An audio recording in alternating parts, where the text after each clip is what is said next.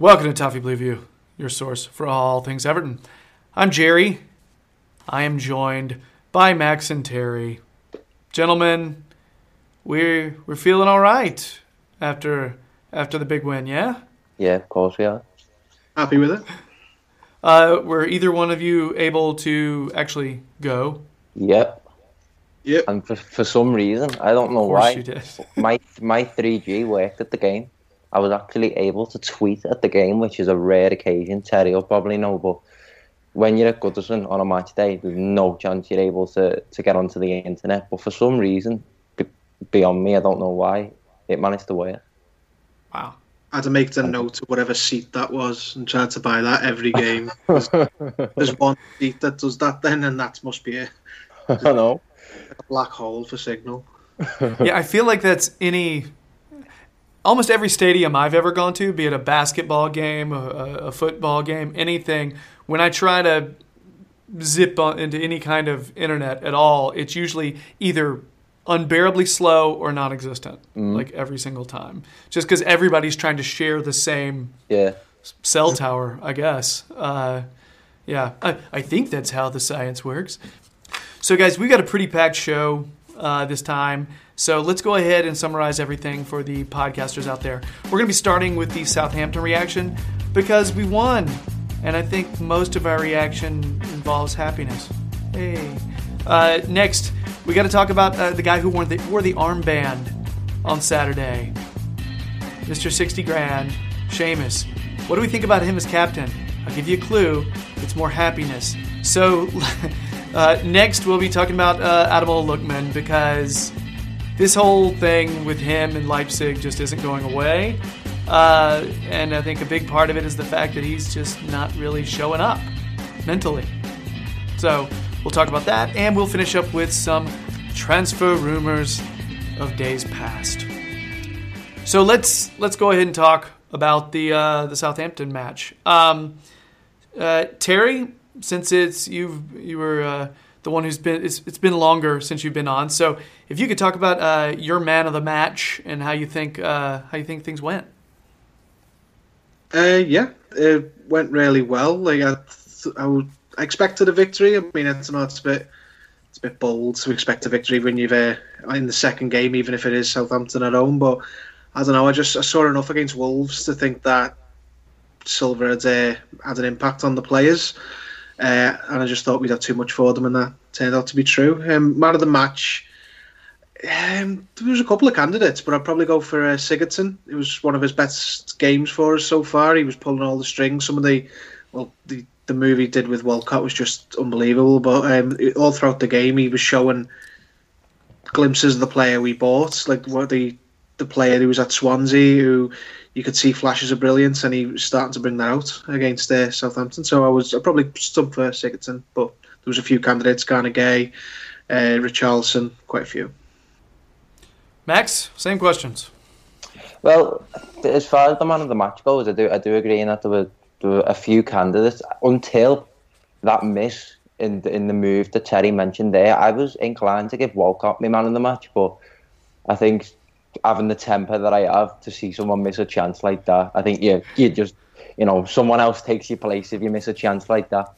But uh, yeah, the, the game was was fantastic, most definitely for forty five minutes. I thought the um, you know, we were straight out the, off the blocks and we were the better team straight away. I I know Southampton fans weren't confident coming into it. They haven't beat us at home since '97, but I think we just we boasted this confidence that we we showed glimpses of at Wolves, and thankfully with 11 men on the pitch, you know, it was it was apparent that we were the better side, and, and, and fingers crossed going forward that can be the case in many other games than when we play sides that we should be beating.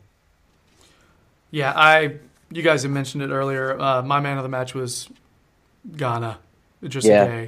Just uh, because I think, I mean, Schneiderlin goes out and Davies comes in. Now, I, I still like Davies, and I don't think he gave the ball away very often this weekend. He didn't. I don't think he underperformed, but he doesn't bring the exact same things as Davies. And I felt like Gana stepped up even more when when Schneiderlin went out, uh, and he just seemed like he was everywhere. Uh, I it was it was awesome to see. It, I mean I should be used to this, and it should be, you know, but because he it's it's like an every game thing for him. Uh, but yeah, I just thought it was stunning the way he was like omnipresent. Um, I didn't really have a whole lot of disappointing players for us. Um, I think my biggest disappointment was the fact that we did give them some chances. You know, there were some clean chances, uh, and their goal was sort of laughable. How truly, truly open Ings was, and how you know. Uh, so, uh, my my my disappointment is the zonal marking that we haven't perfected yet. Um, you guys, you guys a fan of the zonal marking, or do you or do you think we should ditch it, or do you think it's going to uh, work better when we got Mina and Zouma in there? Yeah, I think you've you've got it in one. I, I, I, think it was Jamie Carragher who said um, after that game that zonal marking. Uh, two two things really. It works more when you've got big, strong players who can attack the ball in their zone, um, and that's something we didn't have on the pitch against Southampton, but something we probably will have on the pitch very soon. As you say, Mina and Zouma, and managers tend to like zonal marking a lot because they can train it. You can't really train uh, man marking very much on the training ground because every team does a different routine. Every team you come up against has a different sort of way of taking uh, set pieces, whereas zonal marking remains the same. So I've not got a problem with it. I understand why people do have a problem with it, but um, it, it'll get better. It'll get better. It's gonna. There'll be some pain when it comes to goals conceded with that at first, especially with the likes of Keane and Holgate at the back because they're smaller than Mina and Zouma. But I don't have a problem with it. I think it'll get better as time goes on. Uh, I agree in part that obviously it has its advantages and its disadvantages, and one of the advantages, as you, as you mentioned, is just how, how easy it is to train. You know, you've got your areas in the box where you want to be in and around, and wherever the ball comes in and around, you know, that's your ball. Um, I, I've just been just been writing an article on it then, and I'm obviously I think it could just be a matter of personnel whether when the likes of Mina and Zouma come in, you know, it, it could be an issue that resolves itself with that. But in, in and, and Holgate's perspective, I think it just might just be a matter of drilling it more and more and more because I think it's been a long-standing problem that that that's been here before last season almost that we've we've just not been stronger defending balls that come into the box. Um, whether that's just taking another look over your shoulder, checking your surroundings, as you say, it's a matter of training. And yeah, going forward, as I said, Zouma and Mina might absolve that problem, but I, I, I am disappointed in it because it seems to be us giving silly goals away from it. I definitely think it is a personnel thing though, because the last couple of years that the centre backs we've had, they've mm, physically they've not been imposing strong centre backs. We've got Ashley Williams, Phil Jagielka. Um, ironically, Funes Mori physically was probably one of the better players for attacking the ball. It was when he had hold of the ball in possession that he was a problem. But obviously, Mina has been, you would hope, bought with that in mind because if he's nothing else, he's a big, strong, like powerful centre half. So it, maybe that is something that Silva's identified as a problem. We, if he wants to play this way, he needs players like that. Yeah. Uh, yeah, I mean, I, I think both of you bring good good points that I really can't argue with either one of them. Uh, I do think Holgate and Keane will get better at that. I think they've they've had some things kind of drilled into them, and they're working it out. I, I don't I don't think I think both of them played great games too, for the most part. Uh, I guess it was just it's just upsetting when it feels like the system let you down rather than one player let a man slip. It was literally like they just let him chill.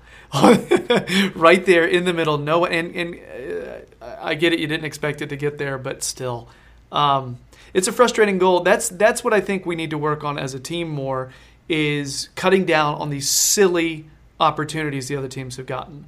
Uh, I almost said uh, Pickford was one of my disappointments. But then, you know, I remembered, you know, he bobbled that ball, but he made a fantastic save right after it. You know, he got a hand on that to deflect it onto the onto the woodwork. You know, and so you make up for your mistake. Cool. I don't, I don't, I can't really, you know, complain a lot if you if you can manage to do that. That was that was a great save. Saved his own blushes, really. Mm. and uh, just just on the defence as well, I, I know we mentioned and the way you said Ings just seemed to be just lurking about with no one around them. That that was it. Didn't go in directly from the corner. It was a little you know, deflection, the wasn't it? was It was it was the second ball, and in your own box, that close to, your, to your own goal mouth, any second ball should be the defences. You know, if the Mm. ball starts bouncing about, that should be clear in a matter of seconds, and it comes in part with the zonal marking. I think the the only way you kind of fix that is drilling and drilling and drilling. On a scale from 1 to 10, how ridiculous is the Pickford possible red card conversation? I think it's ridiculous because he doesn't have any time to pull his foot out of there, and Ings continues to run. You know, I, I don't really know what Yeah. he could have done there.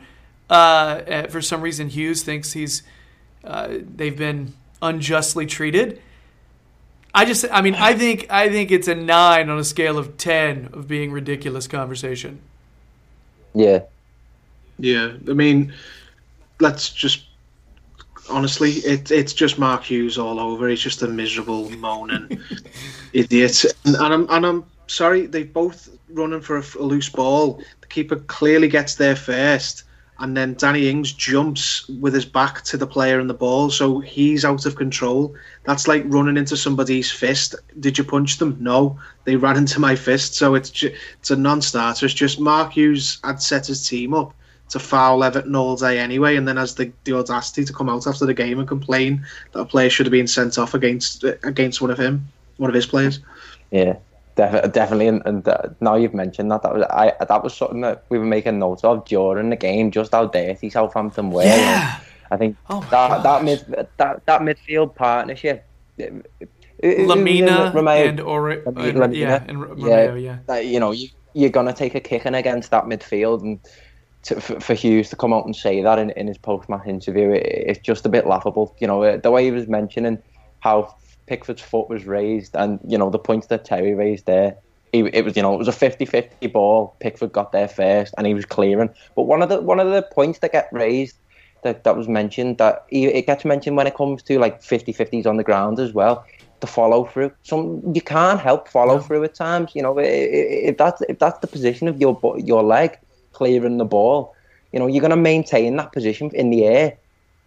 You know, even when the ball sails away, you can't automatically adjust your body positioning to you know go straight standing up still in the middle of the air. And it's a it's a game of football. You know, you t- you take a bit of a battering. It's just the way it is.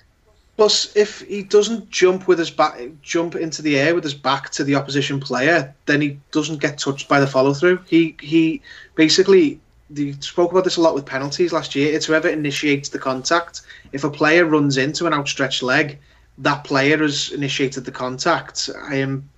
I just don't. It's just a non-starter. It's not a sending off. It's a. It's a bit of a tasty sort of gash across the back of his um or scratch across the back of it off his back bottom of his back but I'm I'm sorry no it's not a, it's not a sending off he's jumped into Pickford's foot as he's cleared the ball top and bottom of it Yeah, Southampton really lucky to finish with 11. I I could have seen a second yellow many times. All right, it was. Yeah. I mean, it's it, it's kind of it, it's cool that these teams feel like they have to foul us like that to be competitive. Uh, but even regardless, past that, uh, I it's, it should have been should not have been two to one. I feel like we should have won by more. You know, not to sit there and be some cocky jerk.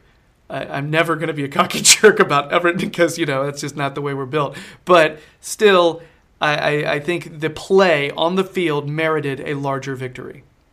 Just saying. Yeah, definitely in the first half. Ings is a little idiot anyway who was giving it all that um, with pick uh, Coleman last year in the derby big hard man but now he's on his back it's like so chat get banged idiot I think the um, I think the game was quite good because it showed the first half is where Silva wants to go, and the second half is where he's coming from. So it's quite a good acid test game where you can see like some of the problems that's still there, and then some of the things that Silva's trying to put in place, like the good football, the interplay with the forwards. But then obviously the second half, you see some of the bad habits creeping out, like the the silly defending. But you know, hopefully he'll get there. Yeah. All right. Overall, I guess we're happy, guys. I feel good. I feel really, really optimistic. I felt good after watching Everton play on Saturday. That was awesome. I, I was just uh, literally the whole rest of the weekend just floating. The teams I normally support all won. It was nice. It's a good day. Yeah. Nice. So um, uh, I guess that's it for our Southampton reaction.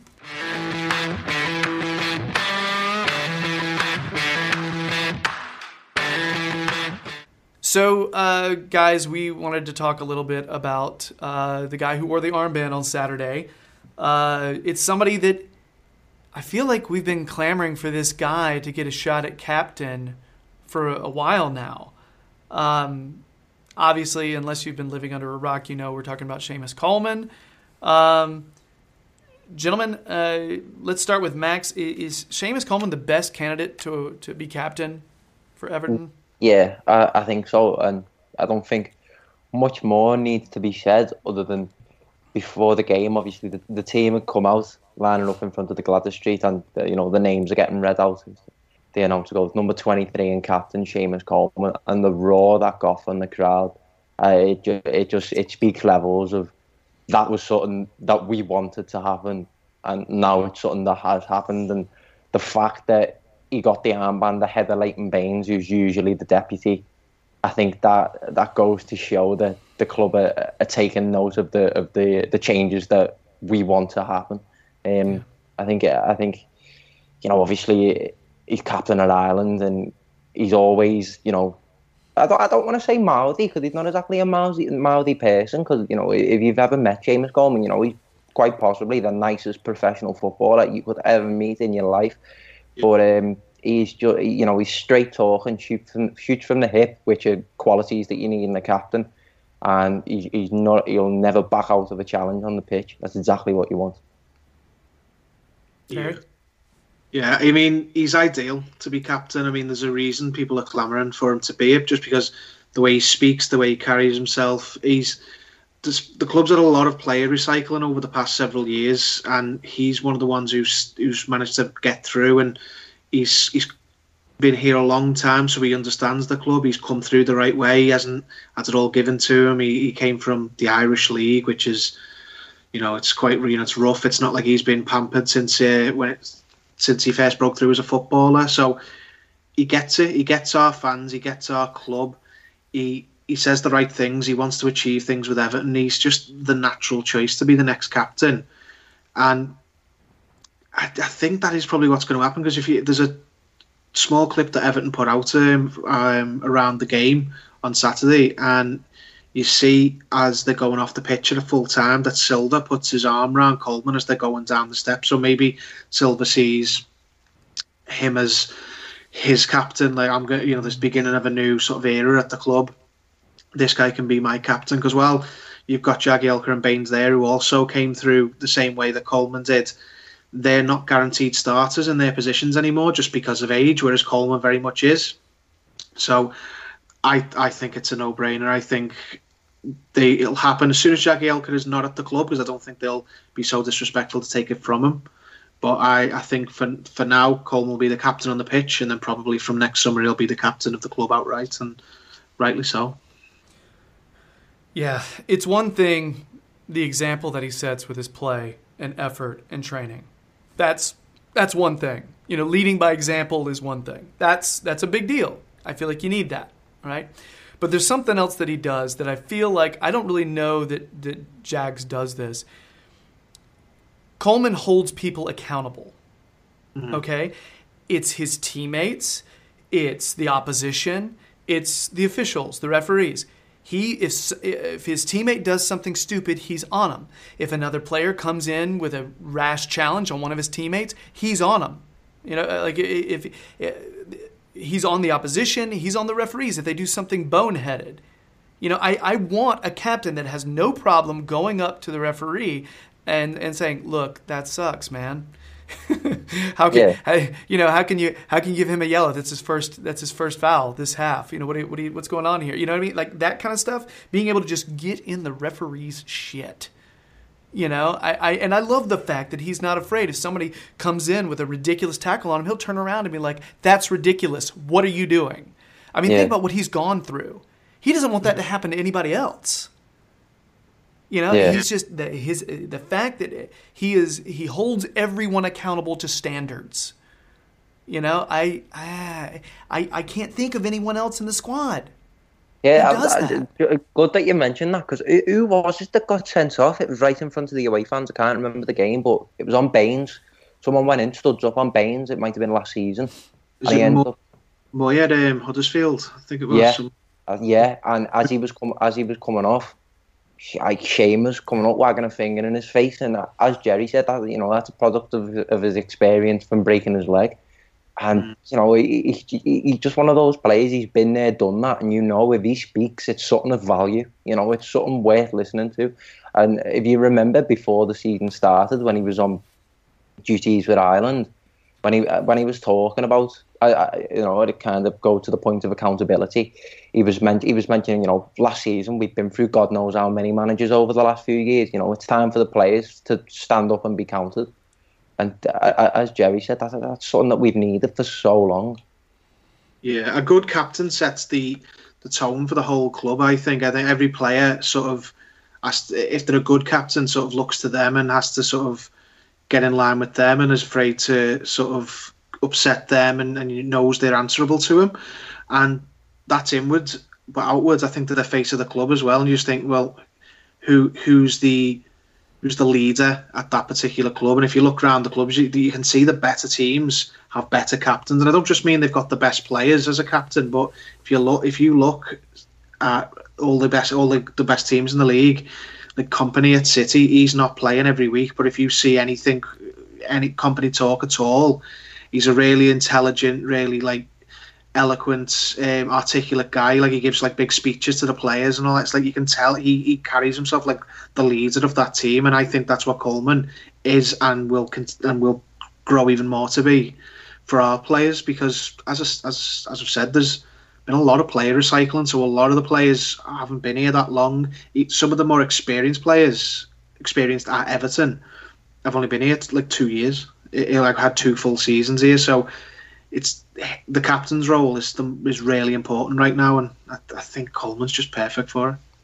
Yeah, and I think the the thing with that I look to is also the fact that it's natural for him. He's doing all this stuff because it comes naturally. It's the way he is. He's not thinking, and there are some people who are deliberate like this, and it's obvious. They think, oh, I should be doing this to take a leadership role. So I am going to go and, you know, give my teammate shit because he didn't do what he was supposed to. You know, and, it, and it's this very deliberate it, but Seamus just does it because it's what he thinks is he's he it's what he's supposed to do. He's like, no, Yeah. I I need to do this, and I feel like that's just so natural. It's impossible to ignore that. You know, that is a natural captain, and it's not someone who you're like, wow, that's a good player. Let's give him captain because he's a good player. This is not a popular thing, but I remember um, about 2009, the year we finished and it went to the FA Cup final. I remember when Coleman that year, he was quite young at that point. He used to always get a load of abuse on the pitch when he made a mistake off Phil Neville. But that's why it's popular because Phil Neville was not a popular captain, but he, he, you know you don't know what he was like off the pitch. And on the pitch, he certainly was vocal and tried to be a good captain. And whether he was a good player is another matter. But I, I always remember that whenever Coleman at right back, because he was very new to right back at that point, would Yeah. make mistakes players in behind him or he'd lose the ball. Phil Neville would be right over to him, and you could tell Coleman was taking his medicine. And I think he's learnt a lot from that. I think being around squads that have had um, Phil Neville in it has taught him in the very early stages how to be a captain. Whether you like Phil Neville or not, he's from the old school as well, from the Alex Ferguson sort of era. So even if he was not worth having on the pitch, he certainly he he probably went about things the way Alex Ferguson would have liked a captain to. So that's probably why Coleman now, in a large part, is such a, a good fit to be a captain because he's learned like that. Um, so yeah, and I, I, are we all in agreement? We're kind of hoping he sticks around as as captain the entire rest of the season, yeah, and moving forward. Definitely. Oh Yeah. yeah, definitely. Uh, all right, so uh, that is it for our Coleman as captain segment.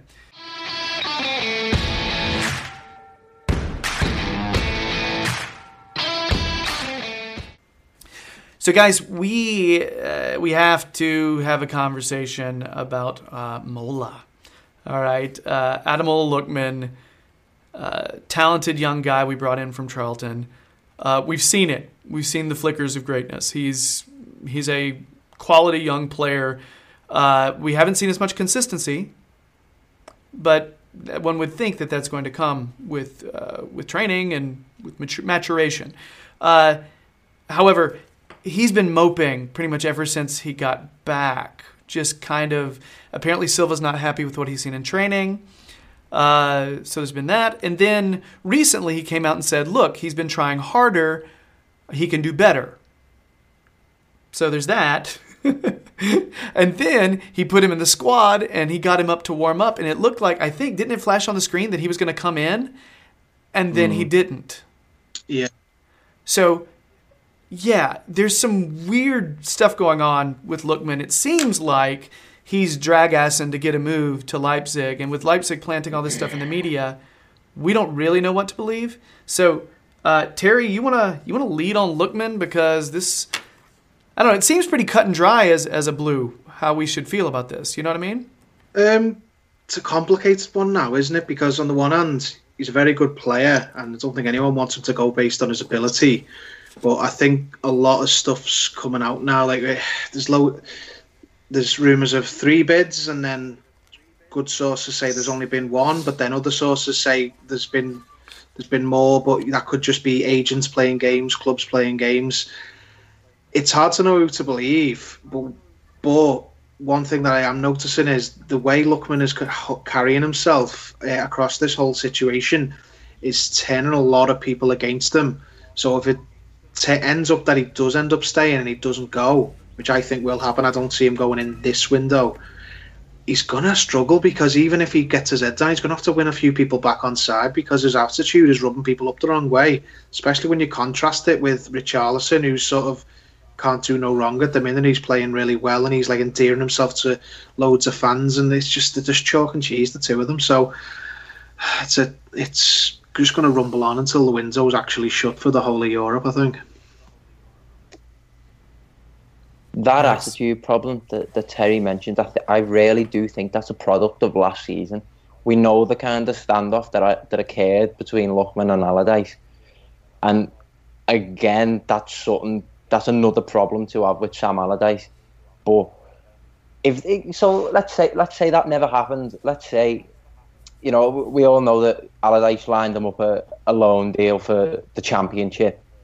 But let's say that let's say that didn't happen. Let's say Allardyce, you know, more than happy let him go to Germany. If he come back and was met with these open arms by Silva, then it, it might be an entirely different situation. I really do think Lookman's attitude towards Everton stems from last season and just how much of a catastrophe it was. And from a young person's perspective, I can't really blame him. You know, he's not a supporter of the club. He's not a local lad. I, you know, you'd be a bit turned off if, if you're coming back to a club that was in as much as a mess as Everton was at the time. But the, the you know, the, we've mentioned that this this shift that seems to be happening under Silva is something I think that's worth sticking around for. Um, I- I know, I know, a lot of journalists have come out and said, "Oh, you know, Everton have brought in Richarlison, Bernard, and he's going further down the pecking order." I really don't think that's the case because I think we we we know just how valuable Lookman is. And th- these these bids that have been rumoured, they've been between, you know, 14, 18, 22. Give Lookman a few years, he'd be worth upwards of 40, 50 million. Hmm. I, I I really do believe he's just got that aura and those qualities about him that he could be one of these players that you know make a bit of a rumbling in the transfer market. He he could fit into many different systems, and I just I, I really do hope this is something that gets resolved because I'm sick of seeing young talented players eventually leave the club. But that being said, I'm a, I'm a strong believer that if you don't want to play for the club, then you're wasting everybody's time and you shouldn't really be here. Yeah, I'm. I do not prescribe to the theory that uh, he's lower on the pecking order. I think he has been brought up the pecking order this season. I think Silva sees talent. I think Braun sees talent. Uh, Walcott, Richarlison, Bernard, Lookman. There's your four wingers. Okay, we have four wingers now. Okay, any of those, any combination of those can give you some kind of electric charge, either off the bench or starting. Any of any of that combination doesn't matter. You need backup, and you need capable backup that can slot in to Yeah. start, and even uh, exchange if it's not the right. I just, I just want to say that, that, that that's a really good point and something that's been really getting on my nerves lately. Right, I know it, it might at first it seems a bit off topic, but it, it, honestly, it, makes a point. Right, in me in your fantasy football, one of the biggest nightmares is picking a Man City player because Man City have got so much strength in depth that you know you don't know what starting eleven they're going to field. You know, you should look on the opening day. You got Kevin De Bruyne on the bench, and if- if this is an element that we can work into the club where we've got quality on the bench, you look at you know uh, the form that Richarlison and Walcott are in at the minute. You know, just just this weekend gone, Richarlison got another goal, and Walcott got a goal and an assist. Probably should have had two goals, but we'll leave it at that. You know, the, the on form, you can't drop those two at the minute. And you, as a player that's you know waiting for your chance, you can't have a hissy fit over that. If players are playing well, they're gonna you know they're gonna be in the team, and you know you've just got to bide your time, and uh, and a chance will come most definitely. I mean, I, I don't see this being ending in, in him suddenly s- Mm, turning his attitude around and being happy to be here. I think he's going to go. It's just a case of when and for how much. I don't think for one minute that we're going to sell him this window. We've sold Mirallas, we've sold Balassi, we've se- like so that point of him going down the pecking order was a joke. I, I saw that comment as well. So you know he's gone up Yeah. the pecking order. As you said, there's Walcott, Richarlison, um, Bernard, unproven in this league, so you don't know, and Lookman. So he's now part of the four wide forwards. He's got a more, uh, and he's been publicly backed by the manager, the new manager. That oh yeah, I see him as a big player. He's the future and he's the present. So all the conditions that he would want to have if he was looking to stay are there, and he still seems unhappy. So I just I think what what will happen is we'll keep him, we'll use him. His attitude will probably improve slightly, um, where to the point where he actually you know warms up properly and whatnot and all that good stops. But I think in January when we're able to properly properly replace him, then I think he'll be allowed to go for a good bid. That is, which Yeah. they done, and then when we'll just buy someone else to replace him. But I think if if our transfer window was still open now, I think we'd entertain more bids from Leipzig because of the players' attitude. But now I think it'll be a a autumn sort of stint at Everton, and then he'll probably get his move in January. I just these things where the players are really, really determined to go, they, they really resolve themselves in a positive way for the club. The players just how often do you see a player change his attitude enough that he likes where he once didn't like it? Just I just don't see it. Mm-hmm. And it's sad. He's a very good player. I don't want him to go, Yeah. but at this point I can't see any other resolution. January, you can bump up the valuation too. So And, and that, yeah. Mm. See, I look at Sandro. Sandro came back and actually seemed like he had a better attitude mm. this summer. You see pictures of him, he's smiling, he's actually getting along with people, he's joking around. He seems like he wants to be there. And I think if he leaves, it's because Silva said, You're not going to play that much, man. I'm sorry. I think he would want to be here. Mm. I think he's gotten to the, I think he has turned, and he's someone who said, No, do not want to go back. Do not want to go back. And he's he's been a professional which is I didn't see happening. I thought if anybody was going to grumble and complain, it was going to be Sandro. Yeah, You know, because because he had already said I want out. Yeah, I was surprised by that. I think that's a lot to do with the manager. I think if Allardyce was still here, then as well as the fans wouldn't be turning up. I don't think he'd have turned up either. He, he Agreed. want to be here, and the, I think the manager said, "Listen, you've got a chance," and he played him more than anyone else in pre-season, so we gave him a chance. If he mm. if he goes, then it won't be because he wasn't tried or like, he didn't try. It'll just be because we won't have any place for him. But no, I'm totally there with you. That I was surprised by the way he came back. I think I think that, that that's also down to the the success that they experienced on the loan spells and it. Although, although I know I I know a lot's been said, you know, when you mention Lookman in, in his stint at Leipzig, you know, oh, he didn't get that many goals or that many assists, but he thrived in the system. He really looked like a match for the system. Whereas Sandro, on the other hand, you know, he wasn't getting played week in, week out, and he didn't look Yeah. as sharp in, in the Sevilla system. Mm-hmm. And I I think that, that that's almost like a, you know, it's an, as a player, it's an addictive feeling. If you're in a system that gets the most out there, you want to be in that system. The, the most definitely the Everton system last season. It, bloody hell, I, I, can't, I can't struggle to name one player it was getting the best out of. But now with Silva, I, I agree that I can't see it being resolved. But I'd I, you know I'd love to see it given a crack because I do think Lookman can thrive.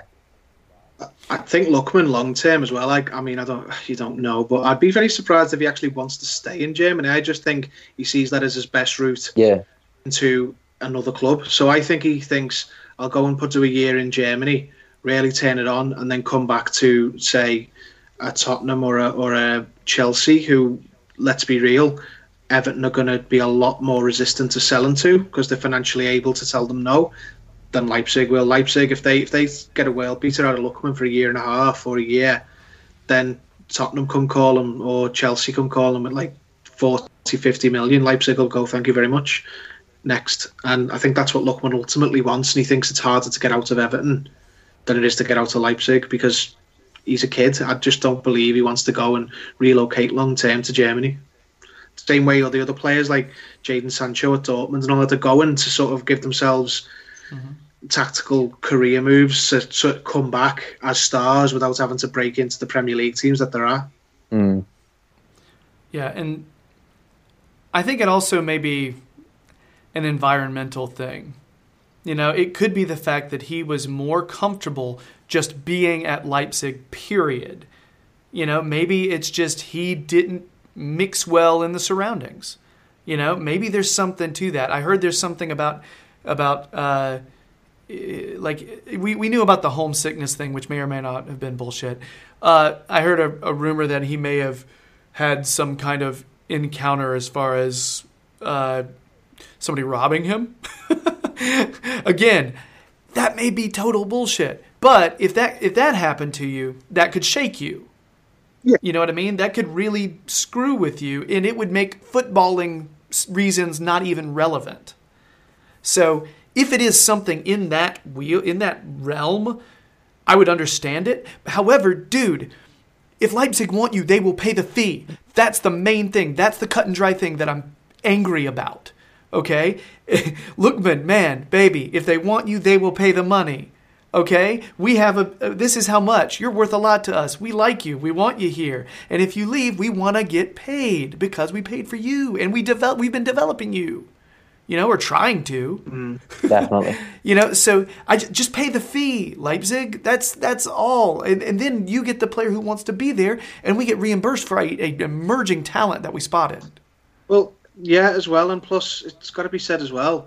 When Premier League teams come calling for these good players, these star players at other teams in Europe, the price goes through the roof. Marcel Brand said that. Said there's a certain premium that comes when a Premier League club wants to buy a player. They jack the price up because they know we can afford it. Well, if you want to come and buy mm-hmm. one of our players, you're going to pay as well. Like we're not just here to like sell for not for low and buy for high. No, there's got to be, you know, especially when we don't want to sell the player. I understand if we're trying to get rid of a player, we're not going to get a big fee because we're not in a good position. But we don't want to sell this player. We want him to be one of our four wide forwards, and they're determined to get him, whether he wants to leave or not. That's the only reason we're even talking to another club. Pay the money if you want this player. Meet our valuation, which, mm-hmm. frankly, is I think thirty million it sounds ridiculous say it's not a lot. It isn't. Not now. Like when players are going for all kinds, and you got all the added premiums. Like you know, he's on a long contract. He's English, so that helps towards our quota. Everything. Pay the if you're gonna if you want him, make it worth our while because otherwise we're not selling him. Yeah. So, anyway, this this gives me a headache talking about Lookman. just like that guy's got an opportunity to play professional football. I just, it just makes me angry. Sorry, I'm just like you're you're with us, and we want to play you, man. If you were complaining about playing before, now we want to play you. We we even brought in a new guy because we knew you you players were not happy. You know what I mean? So, anyway, I just hope it gets taken care of soon. You know, uh, eh, best case scenario is he does turn his attitude around, but as Terry mentioned, not likely. So, all right. It. It's just not common, is it? It's just doesn't. It's not coming. no. Uh, Not impossible though. yeah. Mola, turn around. We want you to play. We like you. Let's do this. Come on. We don't. We don't want, want any more negative comments about you. All right. So, uh, guys, that's. Uh, I guess that's it for uh, the Lookman situation, or as I like to call it, look, man. Ha! I didn't just make that up. I pre-joked that yesterday and brought it back. Hey.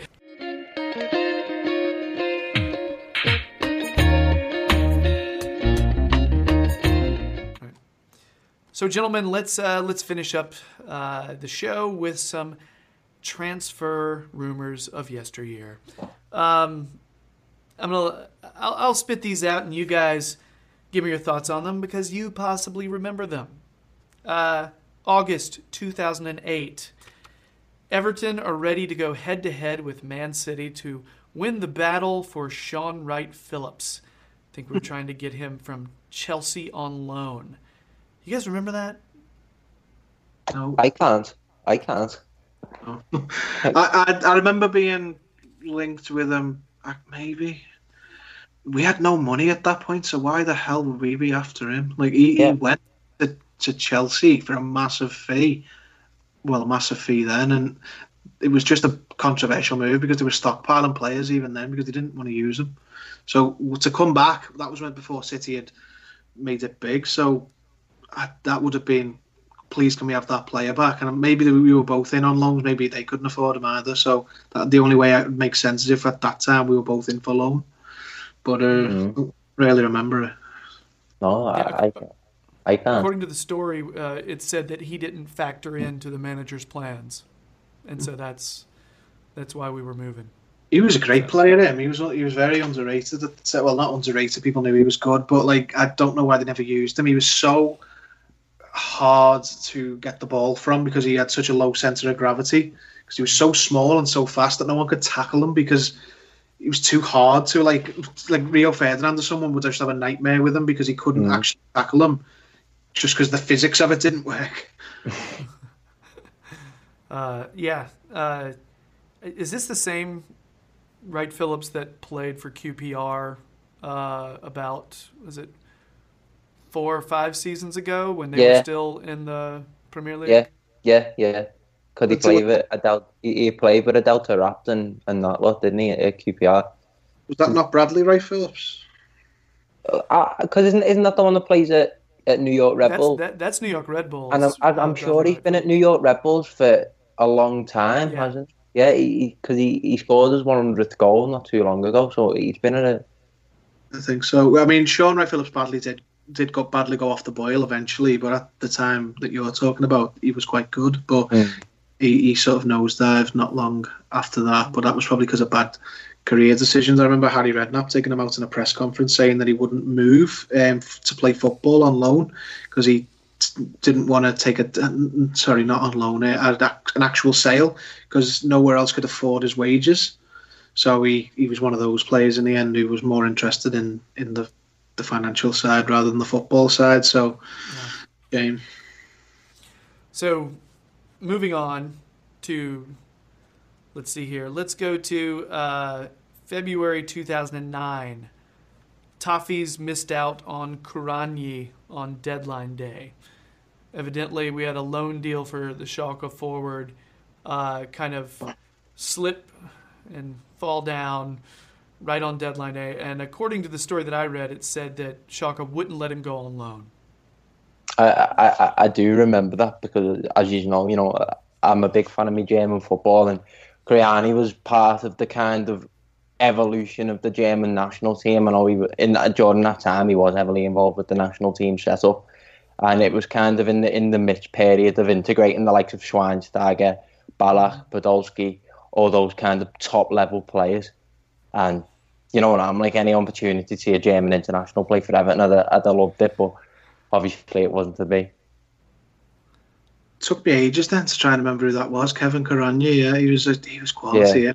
that that to me, this is very cynical, but that to me smells a lot like one of those uh, links that was put out when we didn't do any business on deadline day. So they're like, hmm, look what we nearly did. Like, did you? Did Yeah. You? Kevin Kuranyi's never spoke to Everton, never. I'd put, put my house on that. At that time, he wouldn't have come, and that time we couldn't have afforded him. And no, I, I, I am of the opinion that at that time, for a spell, when things were going badly in the transfer market, a certain high up director at Everton would tell some friends in the local media to put some stories out to sort of ease the uh, the frustration of the supporters. That's the cynical view, or it's a legitimate rumor that came from no one in particular, but that's my opinion. That does not happen in American sports. It does not happen. You don't hear like the Chicago Bulls, you know, putting out stories that oh we barely missed out on LeBron. You know what I mean? Like they don't they don't really say that to to pacify their fans. Like you don't hear mm. that as much. It's not something that it's something that I first started hearing about and noticing way more in in English football. You know? Yeah. I think the players are less vocal with English football than than a lot of like big big players in American sports. Like they, no one's asking Kuranyi to just speak to Everton because the local um, Merseyside media mentioned it. No one, nobody asks him for his take on it. Whereas if say the, the Chicago Bulls said that about LeBron, they'd ask LeBron and be like, "Did you nearly sign?" him?" like, "No." That is such a legit point. That is Yeah. that is very Yeah. legitimate because they are they are super vocal. Like eh, all of eh, I would say the I would say you know football, not American football, but football is the sport where they're the least vocal on social media. You know what I mean? Like here in America. You know, out of all the sports. Uh, yeah. And it could be that just because you see less of it, because it has less of a following in America compared to basketball, compared to American football, compared to baseball, you know? So, Yeah.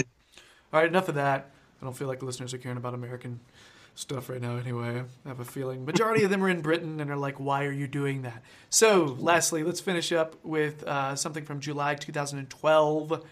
Fulham will outpace Everton to sign Hugo Rodallega, striker from Oh. Wigan. Wigan. Uh, yeah. Uh, Bloody hell. apparently, we, we used to be connected with him a lot. Yeah, we we did. We really did. I, I remember that really well because he always seemed to want. He want. He used to be one of those players that used to pop up with a goal. You know, he, like we, we've got them now. You know, like to Giroud, Ings being another one of them. Talking about them then for Southampton. Rodallega seemed to be one of these players that used to have a you know really good game against Everton, and he was just you know a standout player in the Wigan side.